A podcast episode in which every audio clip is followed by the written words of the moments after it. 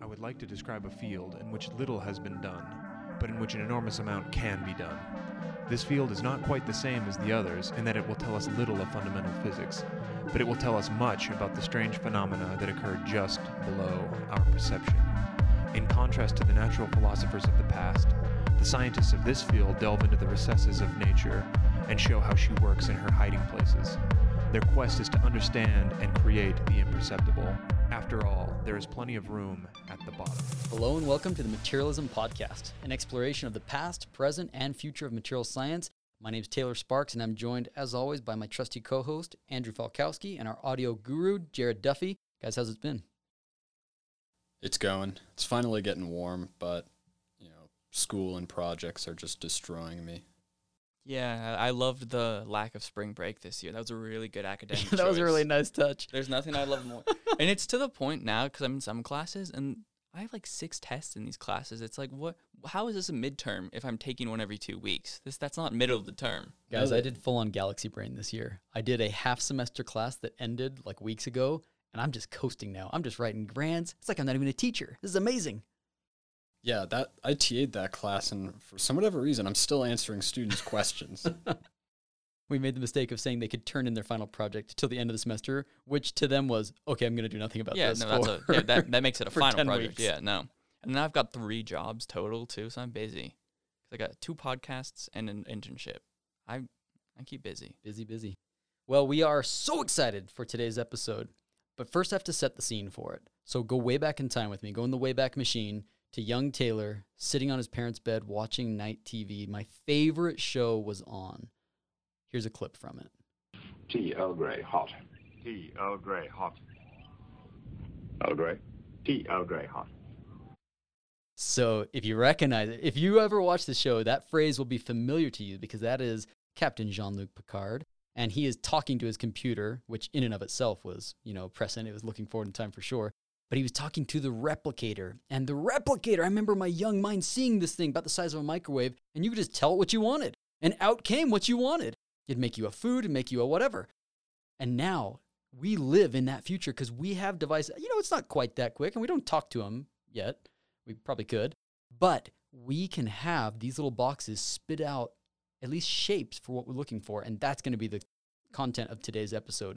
The long waited 3D printer episode. That's right, folks. We're finally doing it.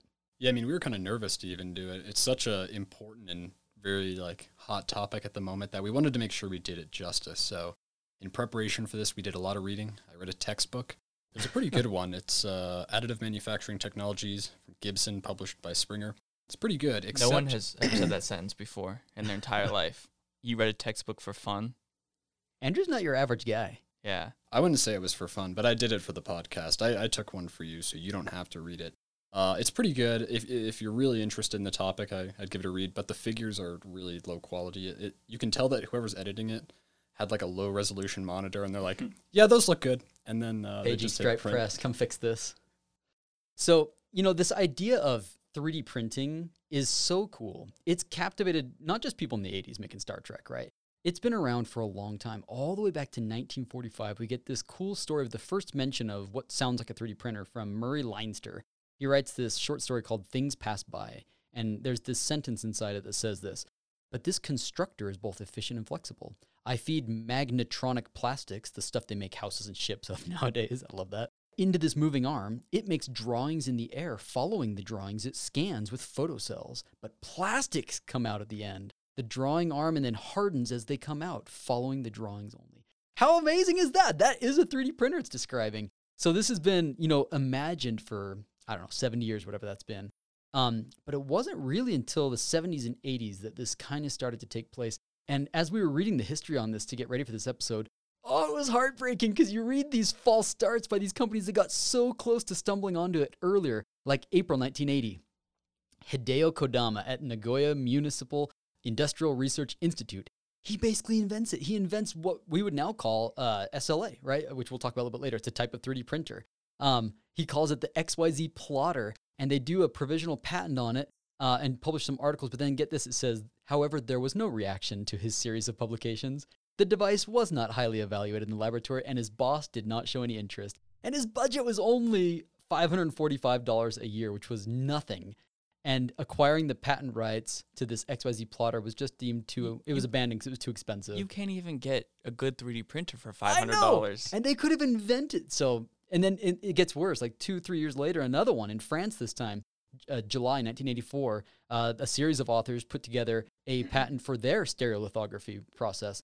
And it says the application of the French inventors was abandoned by their company, the French General Electric Company, uh, because they claimed it had, quote, lack of business perspective. Oh, just brutal. At this time, the very first 3D printers that were showing up were very expensive. We're talking like 300K in 1980s dollars, which is over half a million, 650K or about right now. And uh, that's pretty wild considering what you can buy now. Today, you can buy one for 300 bucks. That's an amazing machine. So, what's happened between now and then? What is going on here, Andrew? understanding the transition in how the technology was appreciated and what sort of um, technologies it's built off of, and those developments kind of put these false starts into context. So originally, this technology was referred to as rapid prototyping, and just simply the name kind of constrained what people thought it was possible, uh, what was possible with this technology. Right, you're just thinking of prototypes. Oh, this is just a way of making 3D models, right? Like there's no real application that's happening here. It's only really in the recent decades that we've seen a shift to the term additive manufacturing. And very recently, as it's become very popular, we see the rise of just calling it 3D printing. Well, I think also that name is definitely something that's kind of interesting because that is really how, at least m- me in my academic life, I've treated it as a rapid prototype. And every time I use 3D printing, it's usually to design a project. And I feel oftentimes that I go through like three or four prints of one item before you really nail it down perfectly.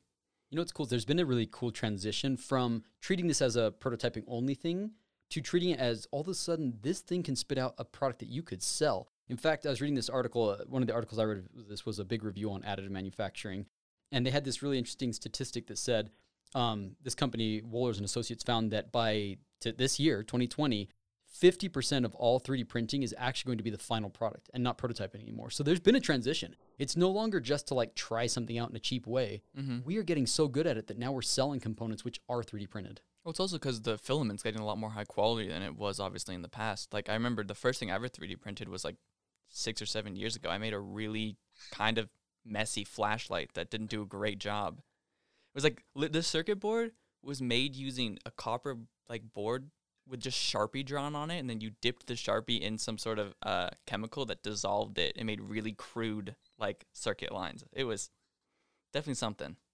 So we will have a future episode all about the incredible things, the applications of 3D printing. But before we do that, we would be doing you a disservice to not dive into the science and explain the basics of how it's actually working. So um, before we do that, maybe we talk about where it's coming from. But when you print something, you have to feed it a file. What is that, and how do we get it, Andrew? Really, before we even talk about the STL file, I think the if you think about 3D printing and what goes into it, all the different technologies, the components here are somewhat simple. It's really just the the bringing of them together, but they all required separate development, right? We needed to have efficient, consistent extruding technology where we could melt plastic. We needed to have servos and actuators where we could move. And that's been around for a while. Like that stuff's not rocket science. Right, yeah, you know, reaching a level of precision as well as being able to manu- be manufactured somewhat cheaply. Yeah. Laser technology and making that more cost effective and consistent as well, and targeting specific wavelengths as well. But the file itself, you're saying, the way that we store this information and to render these sort of drawings, that really wasn't until later on that we got that capa- capability. Right, yeah. So all the patents and a lot of the emerging first systems come about in the 80s, Yeah. which is when we started to get computers that were powerful enough to even render three dimensional drawings or descriptions of objects. But even then, to take it and just do it a perfect representation of this 3D object becomes computationally difficult. And when your extruder can only operate in, you know, X, Y, and Z directions, uh, and it, it moves typically along just lines, and it, that's what it's depositing essentially, it becomes more effective to simplify this geometrically further. And that's where this STL file that's really popular comes about, which stands for what, like standard triangle language? Yeah. Essentially breaking uh, a three dimensional object into triangles where it's easier to process. And these are sort of the, the developments and the technologies that represent the core of this technology. Okay. So we're going to dive into each one of the different types of the 3D uh, printing technologies or additive manufacturing technologies. And there's four. Let me just give a very brief summary. You've got the one which you're probably familiar with at your local library, at your nephew's house. You've seen it. This is the fused deposition modeling. This is one where there's a little tiny print head. It's like a hot glue gun on, you know, steroids. It basically, a filament gets fed in from the background, it melts it in real time, and it deposits it in real time, right? But that's only one type, actually. And it's actually the, one of the later ones that was developed. The ones that were patented earlier than that. So you've got your SLA, that's stereolithographic apparatus. We had to Google that, right? But this is the one where you have a vat of polymer liquid, right? And then you introduce a light of a specific wavelength in a certain way that where the light hits that fluid, it now polymerizes it, right? So if you've listened to our previous episodes on polymerization, you know that light activation is a pretty common way that you can achieve polymerization. And this just does it in a really controlled way where it shines the light with a known intensity in a certain spot until you get the pattern that you're looking for. And then they'll raise the bed up or lower it down depending on the geometry of the system, and they'll shine the light on the next section that's apparent. So it's another layer by layer technique, but it can achieve pretty high resolution. Then you've got your powder bed methods. How do the powder bed powder bed methods work, Andrew? Right. This functions similarly to the vat polymerization method, except instead of being a liquid polymer solution, you have fine particles. And then using a laser, we essentially sinter them together to form, layer by layer, to form a solid part. So, just like with the vat polymerization, once we create one cross section of our part, we recoat the powder, so we have a new layer of powder on top. And then this is then hit with another laser to sinter this next cross section. Yep. And an alternative version of that would be binder jet printing, where basically you take that powder bed and this time you just like imagine it's like drizzling super glue over it. Where it gets drizzled, it's now sort of stuck together. It's much more high tech than that, but that's the idea. And then you've got inkjet methods.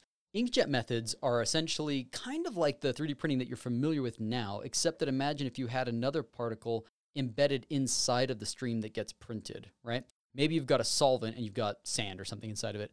Well, as the solvent gets removed, you're left with the sand left over. So think of it like it's a composite that's getting sort of extruded out from the tip. All right, so we're going to break down the three most popular of these and the ones that I think are most relevant, uh, starting with extrusion systems. These are the ones that I think most people are pretty familiar with. We start with some sort of solid material that's fed into an extruder where this solid material is melted into a liquid molten form and then through applied pressure is extruded from this and it slowly deposits it in lines. Right? If you've Googled 3D printers or if you've been around on Instagram, you'll see this is the most popular one. It's a lot cheaper uh, than other processes uh, and it's e- more easy to commercialize. So this is the most common uh, commercially available type that's out there. One downside of this approach is that you actually have pretty few knobs that you can control, right? There's like the resolution of the head. You can change the diameter of that of the aperture that it's coming out. There's things like temperature and print speed, then obviously like the the layup of the actual printing. But it's kind of limited because ultimately you're just melting that material and that when it as it melts, it has its own rheological properties and it's going to settle out. But you have limited processing parameters to sort of tune there. Yeah, that said, there's still quite a bit of things that can be adjusted. And I think from a commercial standpoint, right, if you buy a 3D printer, there's probably not a lot of knobs you're going to be able to adjust. But in research setting, there's quite a bit that they'll do and experiment with, right? So fundamentally, it's about liquefying uh, some amount of material. And ideally, right, having this feed system where you have to melt it and then you know continuously feed material into it it kind of it's a potential bottleneck in how much you can extrude at a time how much is available but let's just say we created a, a larger chamber where we were going to melt all this plastic you then have issues with heat transport Yeah. and you might have things where along the edges where your heating coils are it will be nice and melted but towards the center there might be still solidified chunks which is undesirable at the same time if you go too hot a temperature then you might actually burn some of the material to the inside of this extruder which could then build up Yeah, when the extruder fails on ours, we just buy a new one. I don't even bother trying to fix it. And they're like 200 bucks, and we just buy a new one. Like, in comes a new one. I don't want to mess with it. See, there's too much funding in academia.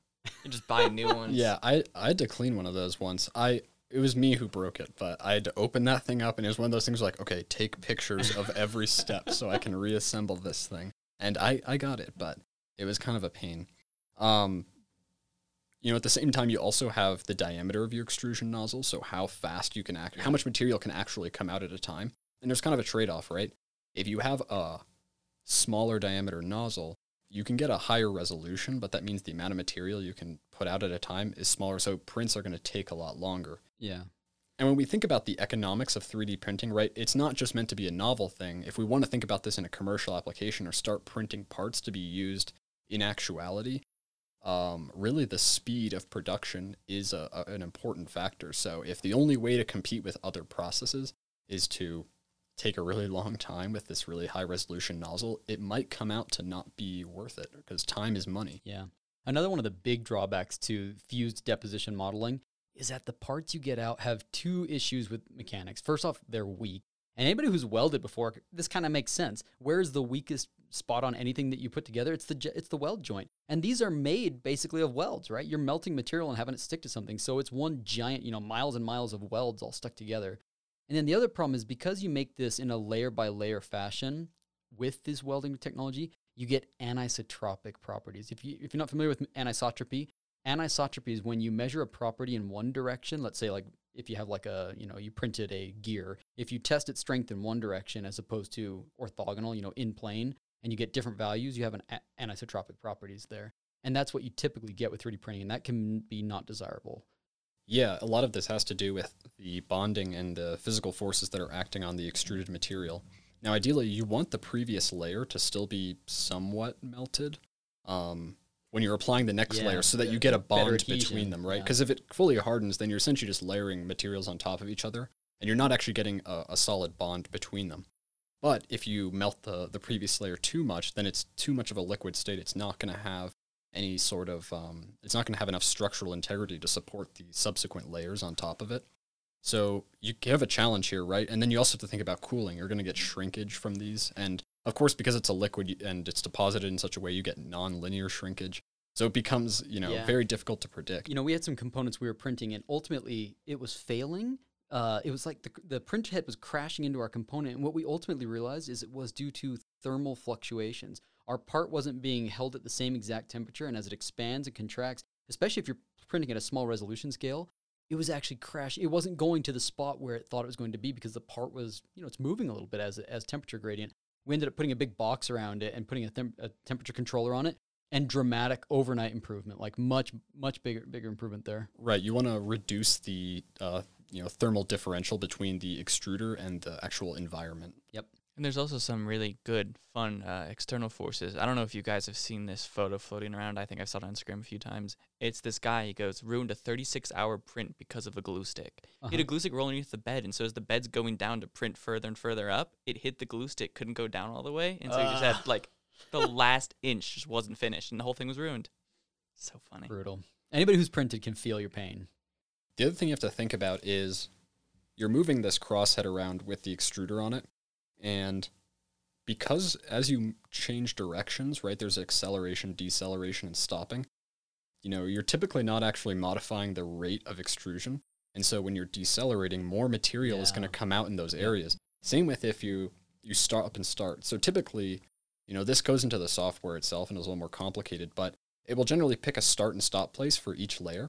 If you keep stopping and starting in the same place, have you'll have you'll have yeah. uh, kind of a seam that gets built up. And so to try to avoid this, sometimes they'll have random start and stop places, but it's kind of debatable whether you want the seam because then if if you have it, then you can easily you know apply some post processing to that area. Geez, hearing all this, I, it's probably evident now to our listeners why this hasn't become as mainstream. Like, there's a lot of bugs to overcome here. It's going to be weak. There's going to be flaws. You're going to have imperfections. And yet, it's gotten a lot better. The technology has improved a lot. We can print things pretty small. Say, for example, with this fused deposition method, the resolution that you can achieve is, uh, according to this table I found, it's saying that you can print down to 50 microns to 200 microns uh, is the resolutions that are typically available right now, which is pretty phenomenal. You know, it's like a human hair essentially.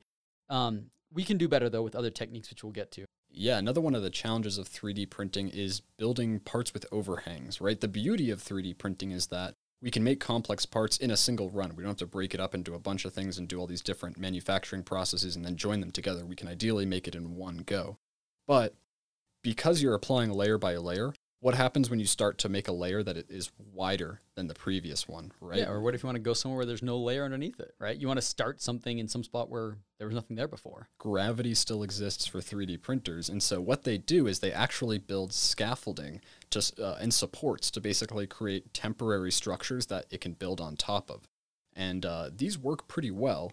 But the challenge then is right now your build time increases if you have to make a bunch of supports because now it's not only the part build time but also now the scaffold build time. And those supports are bonded somewhat. to the part Yeah. itself, You and to so break you them get off afterwards, and then you've got you know yeah, imperfections. you have small little knobs. You know, some ideas have been we've shown that if you take longer to make a part and allow the previous layer to cool, you don't get as strong adhesion. So it's possible if you timed things Snap correctly, yeah, you might be able to snap it off. But this becomes challenging. Um, Anybody who's actually used these and actually trying to like sand it or clean it off, it's actually tricky to get it, depending on what material you're printing with. But in my practice, it's been hard to get it nice and smooth afterwards. It's not it's not trivial. Yeah, there's definitely a, I'll, there's an art to it. Like some wet, a little bit of wet sanding, a little bit of Mhm. dry sanding. It does take some time. It's a little tricky. The more expensive 3D printers will actually have two extruder nozzles with different materials, one of them for the scaffold and one for the main part.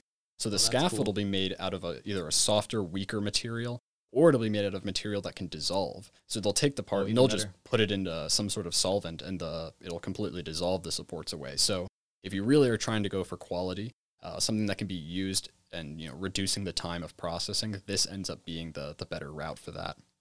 Um, so the materials that you can use, uh, basically, it just has to be a thermoplastic, right? It has to be something that will melt. It's going to be rigid while it's a filament. It needs to be meltable so it will flow, and then it needs to be able to cool off. Ideally, this happens at a temperature that's not too hot, so your print head doesn't have to get too hot for this to happen.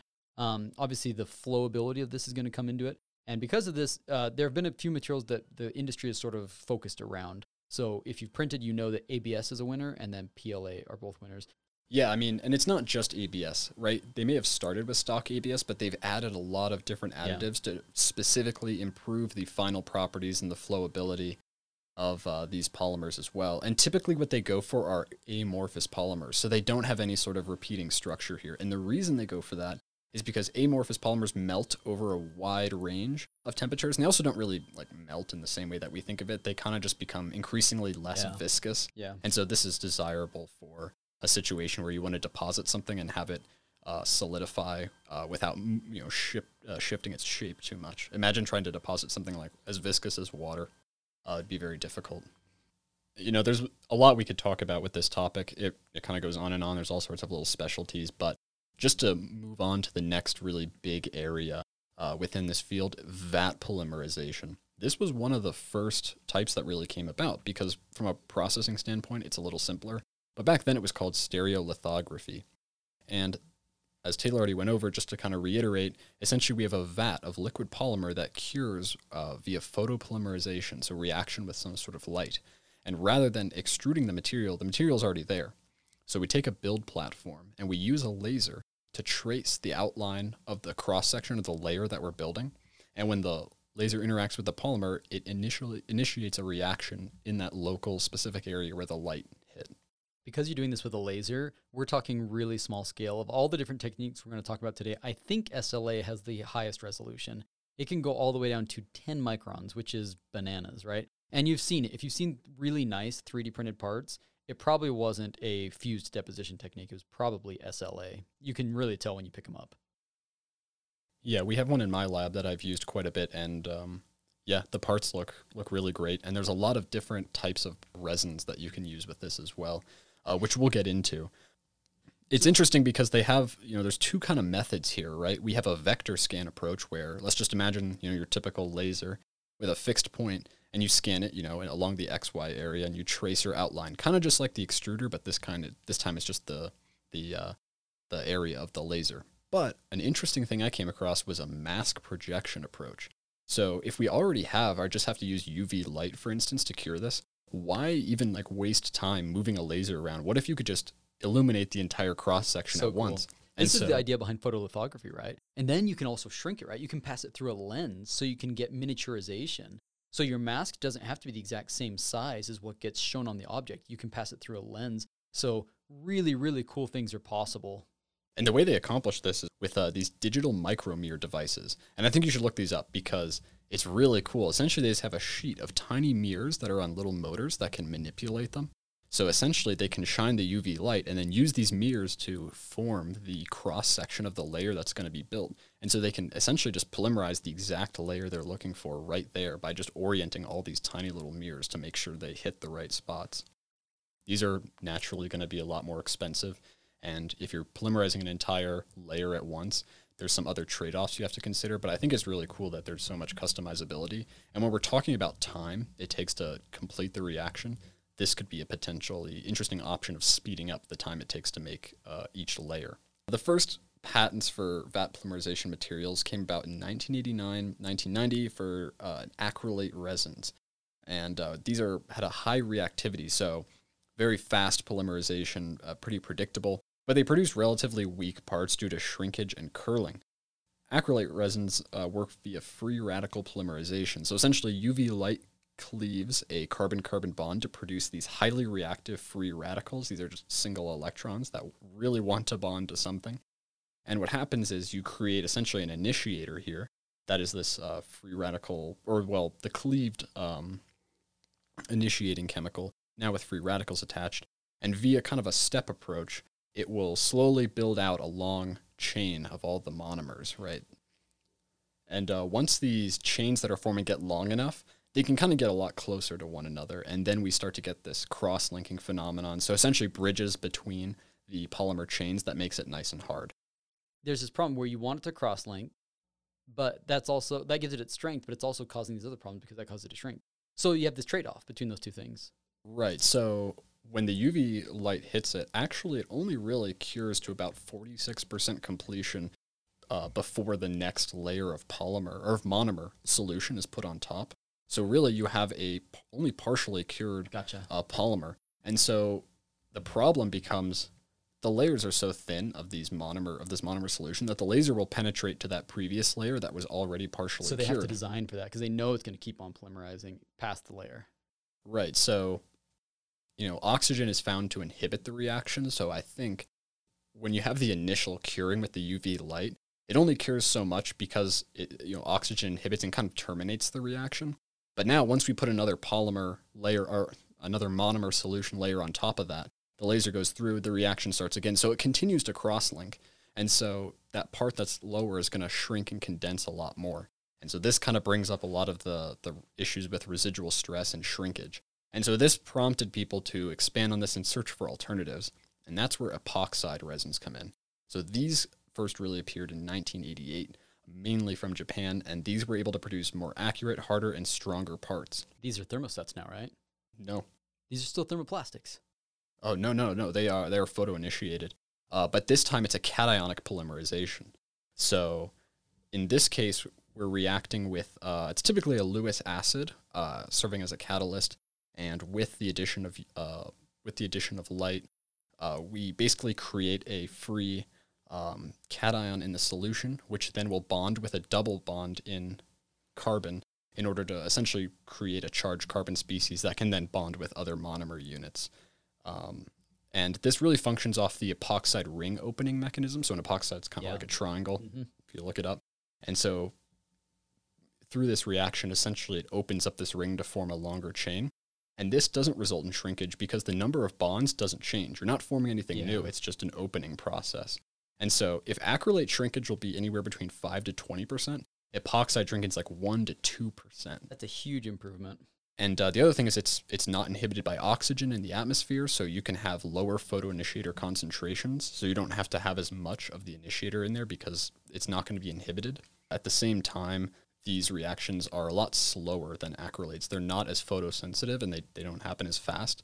Uh, at the same time, the materials that are produced are more brittle and they're also really sensitive to moisture, which can be an issue. So in practice, they actually usually mix a little bit of both of these to make up for the failings of each. So this doesn't form a copolymer as you might expect. It of a actually forms a composite, yeah. blend, right? Yeah, it's two interpenetrating networks of the two. And uh, even though you know they're they're separate, they're not polymerizing together. They do affect each other. So you know the a- presence of the acrylate will increase the speed at which the reaction occurs. It reduces the energy requirement and lowers the humidity sensitivity of the epoxy polymer. And the epoxide serves as a plasticizer that will increase the mobility of acrylate chains and um, makes it so it's not as sensitive to oxygen inhibiting the reaction. So typically, if you're formulating a resin, more acrylate means faster cure but more shrinkage. More epoxy means a slower cure but less shrinkage. Yeah. So if you're just prototyping, maybe you can put up with that slower cure time because you just want a good final product. You're only making a few. But in industry, if you're going to be producing these things, you might want to actually go for the faster cure. It might be more economical, which leads to us basically settling for different scan patterns. If you're going to have something that you know is going to shrink more because you have less epoxy, it's going to change the, sca- the scan pattern you're going to use. So we, we found that there's a couple different ones. The two ones that you hear talked about are weave and star weave. So weave is going to be the first parallel. The first layer is going to be parallel to the x-axis, then the second parallel to the y-axis. Whereas in a star weave, you're offsetting these scans, leaving space for one another, and this is going to accommodate for more shrinkage. So if you're moving away from epoxy, then you're going to want to want the star weave, which is going to allow you to accommodate for that shrinkage that might happen. Yeah, these are a little more complicated than we're making them. Really, the star weave improves on a lot of the failings of the just the base weave. And it's funny, you think we're just saying like weave like the word, but these are actually acronyms for things, which is kind of funny. Um, but definitely look those up if you're interested. Um, you know, some of the main advantages if we're just kind of bringing this section to a close is one, you get really great part accuracy and great surface finish. If you're thinking about something that you'd want to be just direct manufacturing, you 3D print it and you give it to the customer with as minimal post processing as possible, this would probably be the route you'd want to go. Uh, it's also highly configurable. You can accommodate a lot of different material systems. It's really just as simple as swapping out the resin container that you're using. There's some cleaning, but you know it, it has a lot of different uh, types of materials that can be used, and there's different laser types and such. And also with the ability to use a mask approach, you can greatly increase the speed of production. Some of the disadvantages, though, is that you're really limited to photocurable uh, polymers, and really that means like epoxies and acrylates. Um, these, even though they look really nice, they're not going to be able to compete with the strengths of injection molding approaches. And these materials are also known to age quite poorly over time, so they don't have the longevity of other approaches as well. So we are two down. We've talked about uh, fuse deposition. We've talked about stereolithography. Let's dive into powder bed fusion, which is really has multiple topics in and of itself. So uh, this came out of the University of Texas Austin, and they did what's called selective laser sintering. We still talk about that term. That's still one that's around today. The idea being, again, you start with a sandbox, right, of medical me- uh, metal powders, right? You try and pack those together. They don't have to be metal; it can be other materials. It started with plastics. Oh, they start with plastic. Yeah. Oh the yeah, first iterations were with plastics. Very, very cool. Which makes sense. It's easier to melt, lower, so you could use a smaller laser, less energy. Uh, but in any case, you need to get a, you want to pack that dense together, right? Because you're going to rely on it to now sinter or bind together. And if you don't get it dense now, you're going to have to get it dense later or deal with the porosity left over. One way, you know, pick your poison. But you try and get this dense together, and then you shine a laser on certain parts, and that is either going to completely melt it or it's going to soften it. And that's going to cause those particles to now bond with one another by the same mechanisms we've talked about in previous episodes. This is sintering, basically. This is diffusion, and it's going to cause them to come together and stick a little bit. When you've got your layer bonded in all the spots where you want it to bond, you now bring out the roller and you bring in a new layer of a very carefully controlled thickness of metal powder or polymer powder or whatever it is, and you repeat this process over again.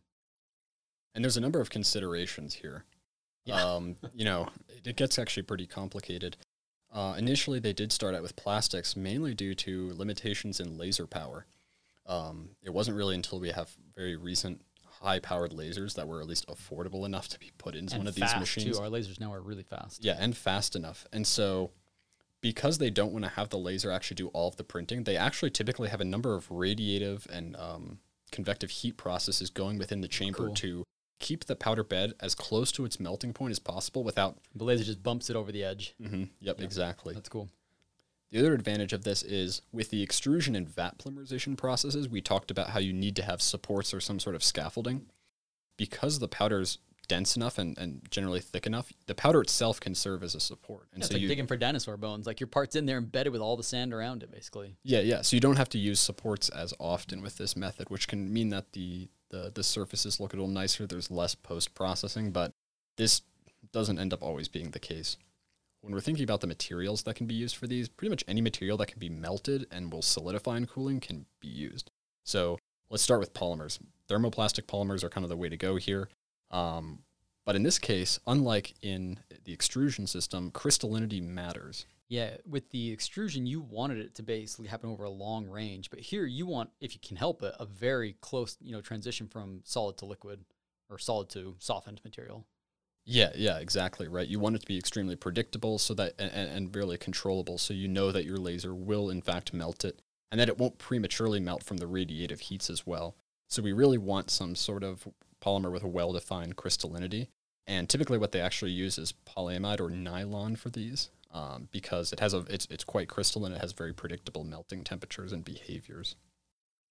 But the problem with this is that these crystalline poly- polymers exhibit uh, higher amounts of shrinkage, uh, and they're susceptible to curling and distortion. And so, really, temperature control becomes pretty important for these. Um, these parts actually do approach the mechanical properties of injection molded plastics, which makes it you know possible for these to compete with those from a manufacturing standpoint. And it's cool when you actually see these being done. The lasers are moving so fast. You think it's happening everywhere, but it's just incredibly rapid. So they can actually get realistically pretty high speeds with these things when they manufacture them as well. Yeah, for sure. And sometimes it's not necessarily, this was kind of an interesting way to think about it. Rather than thinking about, oh, we're making the plastic part, um, in casting applications, polystyrene will be used as kind of a sacrificial mold where it then gets dissolved and replaced with metal. And so they can print in polystyrene. They're not worried about porosity or all these other issues, right? But that way they can essentially print a very high quality sacrificial um, polymer that'll then be replaced by a metal in a casting situation. So it can kind of help facilitate the manufacturing of other things as well. So uh, polymers are, are rad. It's awesome that we have things like nylon that work well for this. But really, when you see powder bed fusion, it's probably a metal that you saw. Metal 3D printing, now we're looking like something I saw in my replicator in Star Trek. This is amazing, right? And this is primarily what it's known for.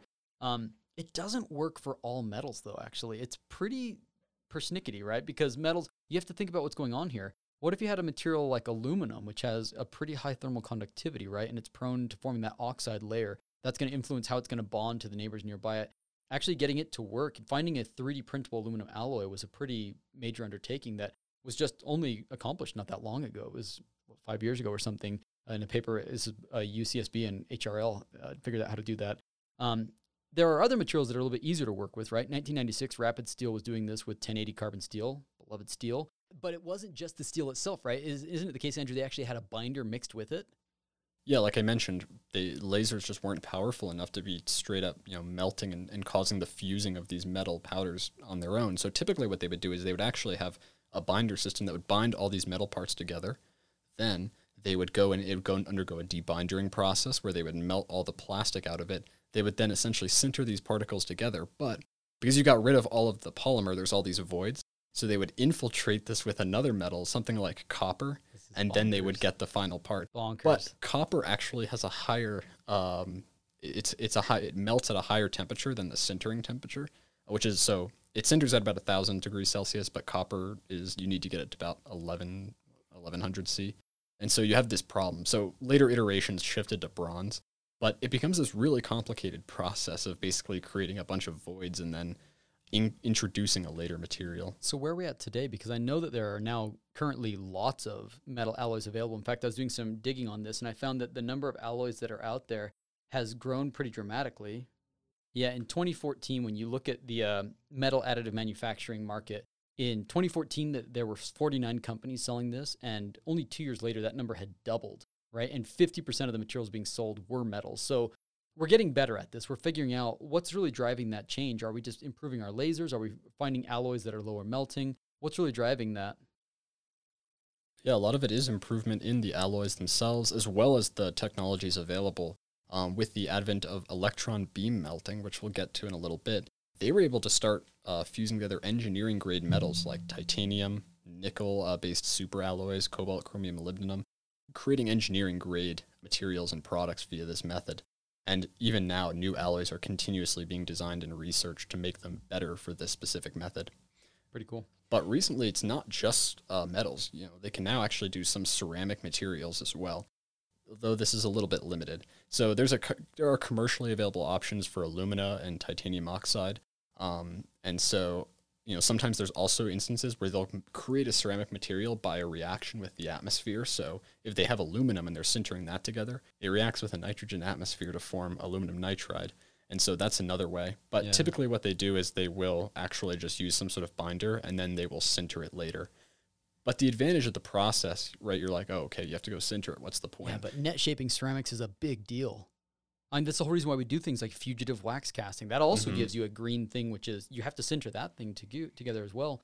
But now you can make really complicated shapes that would have been a nightmare to cast. Like that was my whole undergrad. We did a ton of casting, and it was really hard. Yeah, that's what I'm doing now, and there's so many issues with it. If you could get over that and just get to the sintering, it would yeah, be a huge sticks, It advantage. sticks to the wall. You have to get it to release. You get um, the water. If you're casting it from a slurry, you have to get that water out. It's a pain, man. If you could just basically get it in the right shape and it's held together by glue, you're going to burn that glue off anyways, right? The bind, the polymer binder. Um, this is a very powerful technique. and they've used it to create some really interesting composite materials as well. So, right, think about you have your powder. You can kind of control the density by thinking about how the polymer binder is set up and then infiltrate this with a metal. But a really interesting application I saw, or I guess approach to this, was they took silicon carbide and then they will, you know, they'll infiltrate it with a polymer that leaves behind a residual carbon, and then they melt molten silicon and have Yeah. that infiltrate it, You and know, it reacts to form with, more. Um, with CVD, they did the exact same thing, but it wasn't 3D printed; it was cast. So this is just a better version of that. Yeah, polymer derived ceramics. So ceramics that use the carbon or the nitrogen or whatever from the, the, the polymer. Let's say you burn this thing off not in an oxygen atmosphere, in a in a reducing atmosphere, or in a- in a vacuum. Now that could become part of your ceramic if if it was the chemistry was right. So pretty powerful technique. So we've talked about the different materials, plastics, ceramics, metals. All these are now you can use this technique for them. But we haven't actually described how you're actually going to bring these particles together to actually fuse them. You've shined a light on them, whether it's laser, maybe you drizzled some glue on them, but how do you actually get these things to bond together? There's a couple different ways possible. You've got your old fashioned solid state sintering, right? So let's say you you loosely got them sticking together, but it's what we would call a green state. As you sinter it, you now are relying on the same things we talked about before: capillary action, reduction in surface energy. Uh, uh, these are going to ca- cause these particles to form necks and grow together, and that's going to mean shrinkage. So, unfortunately, even though 3D printing, we always talk about it as a net shaping technique, if you're doing powder bed fusion, there will still be shrinkage here, and that's going to be something you have to design around. That said, you know, very few additive manufacturing approaches even use solid state sintering because it's so slow relative to other other approaches. It's much more effective to do this in a furnace after the fact uh, than it is to try to do it right there with the laser. Oh, yeah, absolutely. Yeah, take the whole part off and just sinter it afterwards. The other thing is that you can get, you know, if you're going to try to sinter it, now your laser gets to a really high temperature, and that means you might get some sintering of particles that aren't in the part. So, from a powder perspective, it's nice because it's like, oh, the powder that wasn't, you know, hit with the laser, we could recycle it. But if it's so hot that that powder is now forming agglomerates, you can't recycle that. That's now a different powder size. And that's going to make it worse if your material is a high conductivity material, so it becomes a much harder problem to solve. Yeah, and, and you know, there's a positive to this as well, right? If your powder starts bonding together, it also will help prevent curling and shrinkage because it forms a tougher, you know, hold on the part. But it's kind of a trade-off in terms of what's more economical here. The other thing is that the powder that's right next to the part that's getting hot will also start to melt and bond to the part. So you get what's called part growth. So you get like a film on the, the surface of the part of stuff that is kind of melted to it, but not not really. So that's one option. We have another option, and that's chemical induced bonding. Tell us about this one. This one involves thermally activated reactions between two types of powders or with the atmosphere. So, for example, uh, silicon carbide in the presence of oxygen will form SiO2, and that will bind together to form a composite. Same sort of thing happens with zirconium boride. And this actually often results in parts with very high porosity that pretty much require infiltration or some sort of high temperature treatment after the fact in order to close that porosity up. So a middle ground between these two then would be liquid phase sintering. Liquid phase sintering is pretty rad. You need to have a component that at the temperature where you're at has a small amount of liquid. You can't have a lot, right? You want a very minor component, maybe three, four, five volume percent of liquid. But what this is going to do is as it melts, it's going to fill into these gaps, right? It's going to, those regions that would be left with pores get easily filled. It greatly increases because it's pulled in by capillary pressure. It's going to really increase your sintering time. It's going to go really fast to solidify. Um, and there's lots of examples of this. If you're familiar with ceramic processing, you know that things like cobalt bonded tungsten carbide is a perfect example. The cobalt melts at a much lower temperature and binds the big chunks of tungsten carbide together. Yeah, and there's a couple formations they'll use here. I'm just going to hit three. The first are separate particles. So one of the particles in your powder bed is the binder, and one of them is the structural material. The binder material will melt when the laser hits, whereas the structural material won't. So that will facilitate the the binding together. The next are the idea of composite particles. So let's just say, right, you have your tungsten carbide and cobalt. You would cast this into something, so you have some sort of semi-homogeneous uh, material, and then you would grind that into a powder. So now each powder particle they're contains present, a portion of it. Uh, and that one becomes pretty effective, but you still have issues where is the laser being wasted on these structural materials that Uh-huh. aren't going to melt? So then coated particles become kind of the best option here. So every layer has a thin amount of binder. Every structural powder material has a thin layer of the binder on it, and this means that it in it totally absorbs the laser power. It's not being wasted on the structural material, and because it's already where it kind of needs to be, it doesn't have to flow as much. So there's n- not any issues with it not filling in the right spots, and uh, less binder ends up being required overall. The sintering's faster. It's a little more economical. This ends up being the better approach. And then finally, you know, if you don't want to just do a small amount of liquid, you could just completely liquefy it, right? You could just completely melt your component. In this case, your laser melting is going to be larger than the layer thickness, and so your previous layer also gets melted. So you can get good adhesion between these layers, obviously, and it's going to help lead to a very dense metal part. Um, they make nylon this eh, nylon components, for example, this way. But you do end up with part growth, uh, and warping is pretty prevalent here. Um, and so I don't know. I, I'm not sure if I see like one of these techniques really winning out over the others. It's there's trade offs between them. Yeah, and trying to mitigate some of those trade offs comes into how they actually process it. So typically, for a given layer, they'll start by outlining the the layer itself, and they'll typically go at a different speed there, and that increases the final properties and the surface finish at that point, uh, because they've gone a little bit slower or they've optimized it to make sure the surface looks as good as possible. And then they have a fill pattern for the part i- you know, on the inside that's not exposed, and they can go a lot faster or be a little more loose with it because that part is on the inside; it's not going to be seen. Uh, and so when they're doing fill patterns, this is also a way to reduce some of the residual shrinkage. So typically, rather than just going, uh, you know, the entire cross section, just doing a hatchet pattern like they would with an extruder, they'll divide this into different strips and blocks. And so they'll typically try to randomize the orientation of how they're doing the, the, the fill pattern. That way you have different fill pattern orientations throughout the whole material. So they all kind of net cancel one another out instead of having, you know, elongated, large residual strains within the material. Particle size is another processing parameter. Smaller particles provide more surface area, they can absorb a lot more laser. These also contribute to higher powder density, which ends up being better for the final part. Yeah. Um, they can also modify the laser power, the scan speed, the scan spacing. Uh, when they're actually optimizing this, they almost have like phase diagrams of sorts, where they make the part with these different parameters and then they test the the final properties of it, and so they can kind of characterize which properties yield what kind of part, and try try to optimize and figure out what the final properties, uh, what the processing parameters should be to get desired properties. Uh, generally, higher laser power and high bed temperature create dense parts, but can cause part growth. If you have a high laser power and low bed temperature, you get lots of shrinkage issues. So these are some of the parameters they think about when they're um, deciding how they're going to make a part. If they aren't well optimized, you can also get balling, where the surface area reduction causes the metal to actually just form a ball instead of you know creating Yeah. some sort of layer, which is undesirable.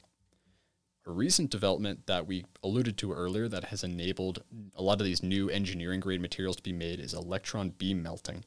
So rather than using a laser, you know, using photons to melt this, they're actually just using electrons like we would in a scanning electron microscope. And these are great because they're significantly it requires less energy, about 10 to 20% of that uh, of a laser. They can be controlled by magnets rather than mirrors. Yeah, the same way that your electron microscope can shine it in certain spots, you can do the same essentially thing here. Yeah, and so one, that's a lot faster, right? You don't have to have some sort of motor that's adjusting the position of a mirror. You can just instantly switch it with uh, electricity and magnets, sparkling emojis around those. Yeah. You know, I was reading about this, and you can do a lot more. In fact, this whole kind of field has been now started to be called direct energy deposition. So you can do it with electron beams, but you can also do it with wire arc. And this starts to look a lot like regular welding. Like you're producing material either in powder or rod form, the wire form. And this has been used oftentimes, it says here, it's helpful for filling cracks and retrofitting manufactured parts with the application of the powder bed method when it's limited there. So essentially, this is great for touching up. If you had powder bed problems with cracks, you can fill it in with this in directed spots. Um, and as I'm reading about it, this sounds a lot basically like arc welding, like is what you're really doing here. starts to get there. The problem is that the metal powder has to be conductive, right? If it's Yeah. it's kind of like with an SEM For the conductive one, yeah. right? If it's non uh, if it's non-conductive, charge builds up, which will then cause the powder to actually just start flying everywhere and create a cloud, uh, or it'll repel the electrons, so it becomes a problem. So when they actually build the part, they have to build support structures not for the metal itself necessarily, but to have like conduction Get the current channels to the substrate, which is kind of interesting. Pretty wild. The other thing is because it's using magnets, it can be moved instantaneously. Rather than using sort of conductive heating or some sort of radiative heating to keep the uh, the powder temperature, you know, where you want it, they actually just move the beam rapidly over the entire powder surface to make sure it reaches an optimal temperature. And then where they need to actually sinter it, they wait a little longer there, which I think is kind of a funny approach. With these materials, you get lower residual stresses as well as higher bed temperatures, and the microstructures are often a lot finer. These will look more like cast part microstructures because the temperature is hotter and because the beam resolution is so much smaller than it would be for a laser as well. So rather than getting those lines that you see, which they can be mitigated with Yeah. optimization, you really actually get a, a much finer microstructure within the materials. All right, so what's the takeaway? All these different techniques out there. What's the takeaways? I think that the right technique depends on what you're trying to get out of it, right? If resolution is really important, if strength is really important, if getting a fully dense part is really important, all of these are going to play into which technique is, is one that you're going to use, as well as speed and cost, right? Because these things certainly vary in cost. A binder jet printer, we just bought one for our department. It was not cheap. Whereas, you know, fused deposition, that's like a couple hundred bucks nowadays. So uh, we hope this has been a useful overview. There's way too much to cover in a single episode when it comes to 3D printing. So we didn't even hardly touch applications in this one. We're going to do a follow up episode where we dive into some of these applications and talk about the cool things that they're doing as material scientists with these techniques. But we wanted to lay the groundwork with how these work in this first episode. Today's episode is sponsored by our old friends, MatMatch.com. You know them, you know that we love them. They are a great resource for all things materials, and it's not surprising that they have some great resources for 3D printing. They have an article published just uh, a year and a half ago called Everything You Need to Know About 3D Printing The Ultimate Guide, where they go through a ton of the things that we talked about today, but with an emphasis on the materials that you're going to be using, what the limitations are for it, some of the techniques. We think it's a pretty awesome place to go. And obviously, if you're looking for materials, check out to see if what you're looking for is available on matmatch.com. It's no cost to use. It's pretty rad. I think you'd like it a lot. The Materialism podcast is also sponsored by Materials Today. You can visit materialstoday.com to stay up to date in the latest happenings in the material science field and read some of their fantastic articles that they've published. As we were preparing for this episode, I saw tons on 3D printing there. In fact, it's become really uh, every time every field has its own review article now on 3D printing. 3D printing for, you know, steel alloys, 3D printing for ceramics, and so a bunch of those are available at Materials Today if you want to take a look at them. Yeah, you can also head over to elsevier.com to find out about their journals, books, conferences, and other related programs that they host. All right, as always, we are so grateful that you're listening to us. If you can do me a huge favor right now, give us an iTunes review. For some reason, that is the coin of the realm. We know it's important, so help us out with there. And then check out some of the people that makes the show possible. Check out Matmatch, check out Materials Today. Swing on over to the people that make the music, like Alphabot and Colobyte. They do really cool stuff, and they're always doing new cool things. So see what their music's about. If you have suggestions or you know tips for future episodes, we always love to hear it. You can find us on at materialism.podcast on Instagram or shoot us an email, materialism.podcast at gmail.com. We'd love to hear what you have to say. And if you want to be on the show, consider sponsoring an episode. We'd also love to hear you and we could talk about uh, the right type of episode to make sure your product, you know, gets to the right listeners. See ya. we'll see you next time. The inventors of fire, electricity, magnetism, iron, lead, glass, silk, cotton, the makers of tools, the captors of lightning, the architect, the engineer, the musician, are all beneficiaries of the materials of this world and are bound only by their imaginations in manipulating those materials.